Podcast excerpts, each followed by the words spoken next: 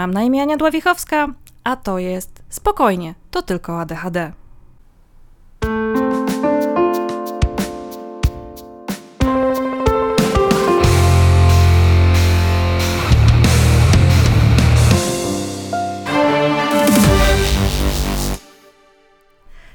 Witam po przerwie. Pierwszy raz na moim nowym sprzęcie.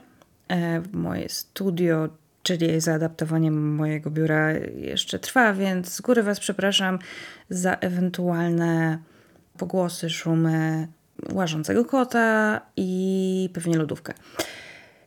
Ale mam do wyboru albo nagrywać teraz, tu i teraz, jak mam na to ochotę, albo poczekać, aż skończę wszystko robić, co może potrwać. A ponieważ jestem wyznawczynią lepiej zrobione niż perfekcyjne, to dzisiaj odcinek 12. Znowu miało być coś innego, ale przez ostatni tydzień. Przez ostatni tydzień tyle.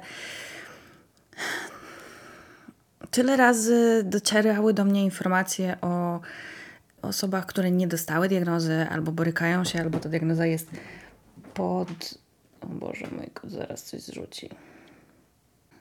Albo borykały się e, z niedowierzaniem ze strony specjalistów, albo dostały najpierw wiele, wiele diagnoz, które nie, poniosły, nie przyniosły ze sobą specjalnie poprawy sytuacji.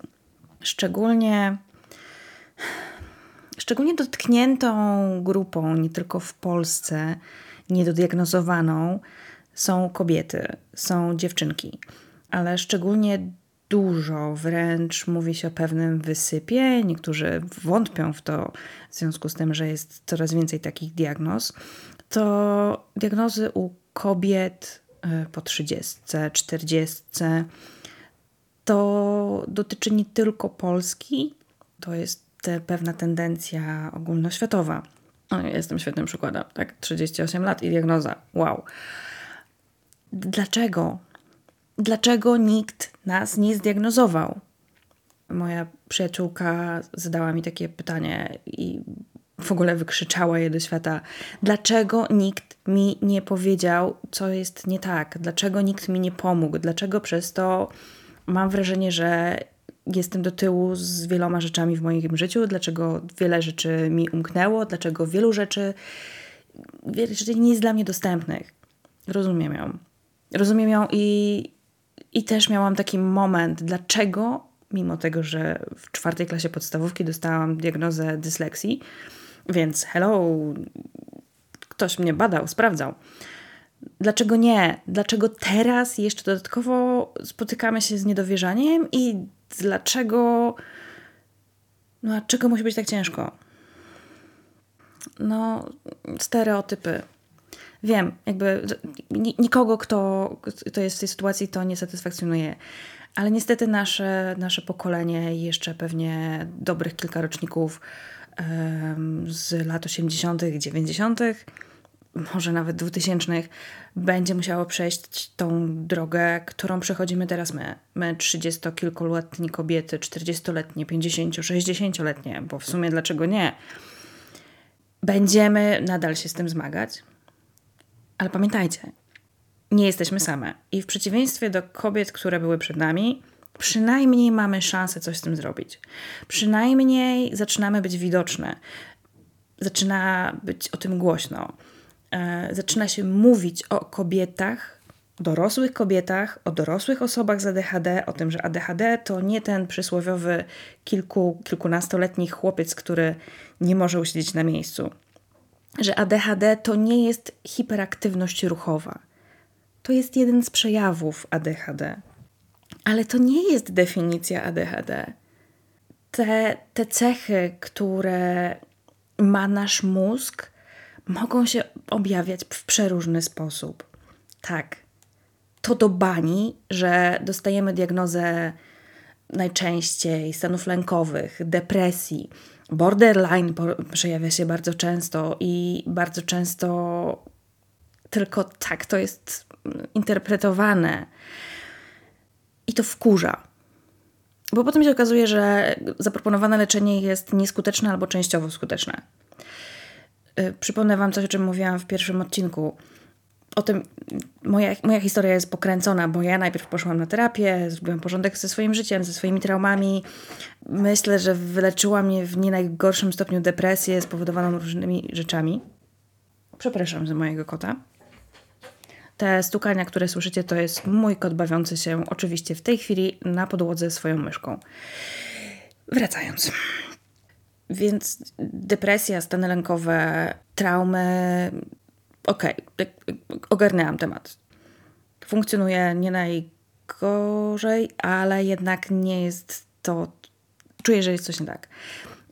Więc super. Ja generalnie myślę, że miałam gigantycznego farta bo mogłam pójść do lekarza, to mogłam pójść do psychologa i powiedzieć: No tak, to już zrobiłam, to już zrobiłam, to już zrobiłam, to już zrobiłam, to już zrobiłam, i generalnie to, jak się czuję, nie smakuje jak depresja. To nie wygląda jak depresja.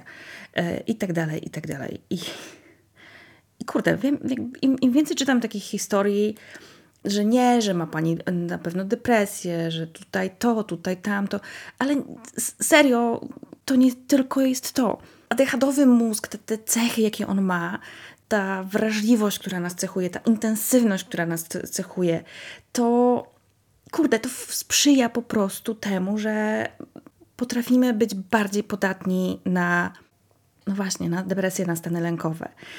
A ponieważ wciąż pokutuje u psychiatrów przekonanie, że ADHD dotyczy chłopców i generalnie magicznie znika po 18 roku życia, według niektórych niemalże, to jesteśmy zostawione same sobie. Znaczy, już nie.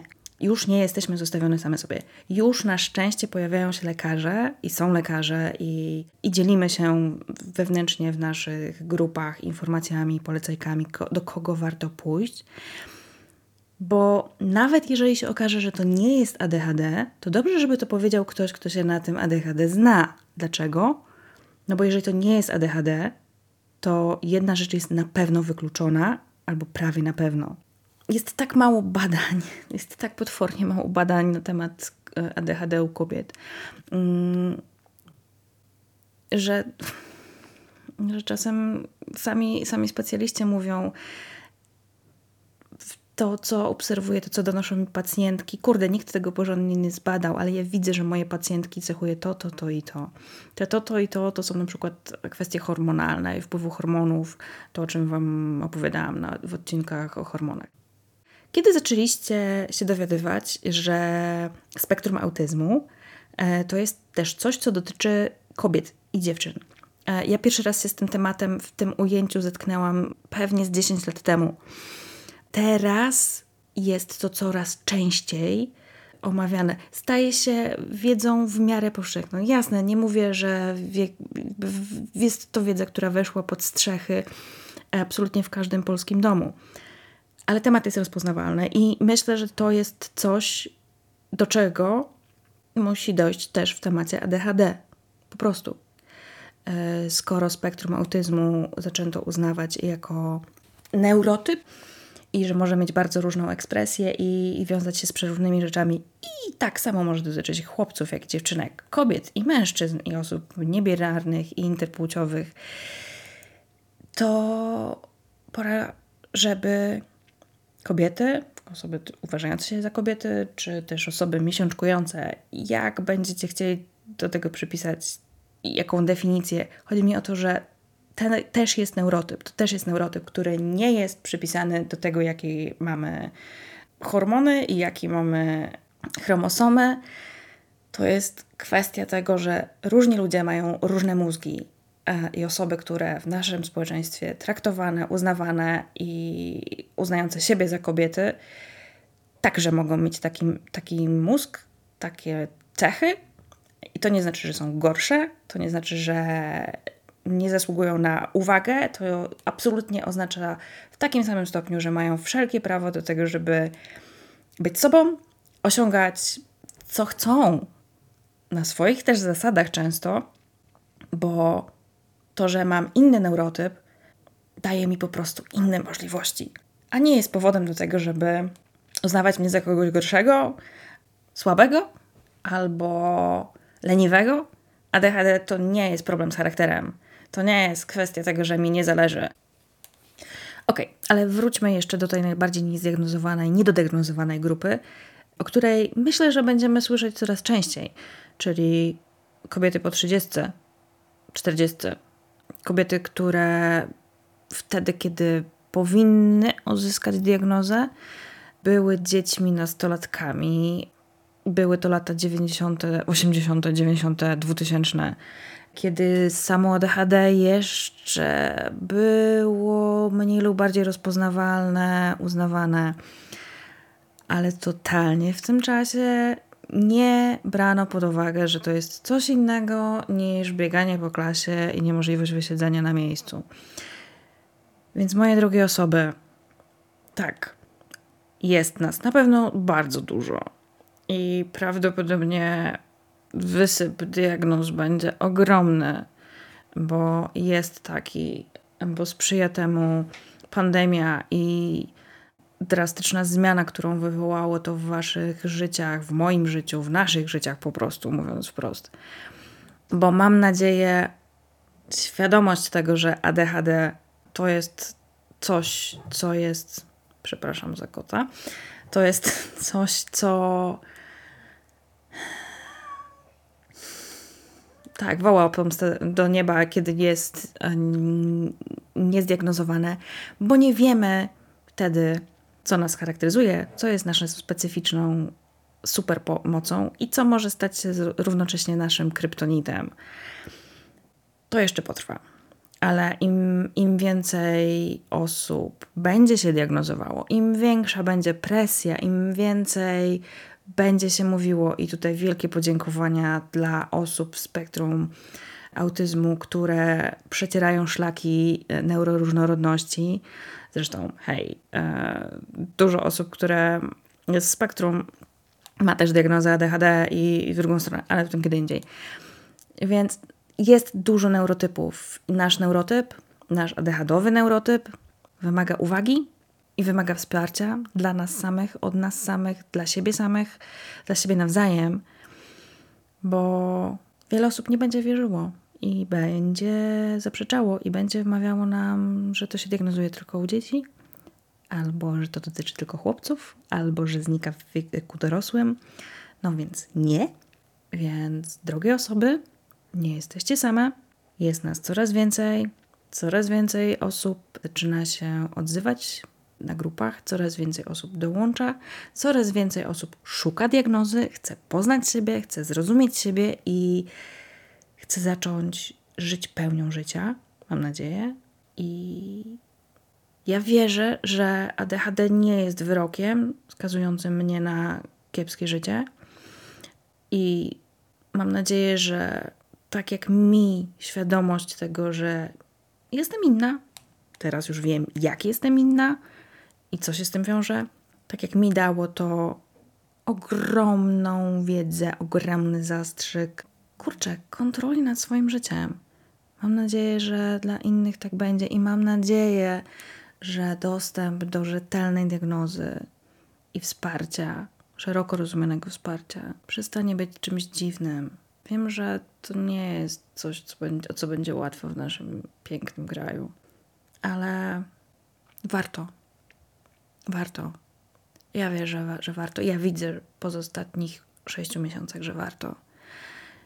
Więc hej, jest nas dużo. Na pewno. I jesteśmy niesamowite. I pora zacząć z tego czerpać. Także nie poddawajcie się. Szukajcie diagnozy, jeśli coś wam nie gra. A pytajcie. Wiem, że to jest frustrujące, ale moim zdaniem warto. I warto mówić głośno. Jeśli podejrzewacie, że to, co wam nie gra i co was podcina, może być ADHD, to szukajcie, pytajcie, nie poddawajcie się i nie wątpcie w siebie, bo świadomość o ADHD u kobiet, u kobiet dorosłych jest niska, ale to nie znaczy, że nie może się to zmienić. To tyle na dzisiaj.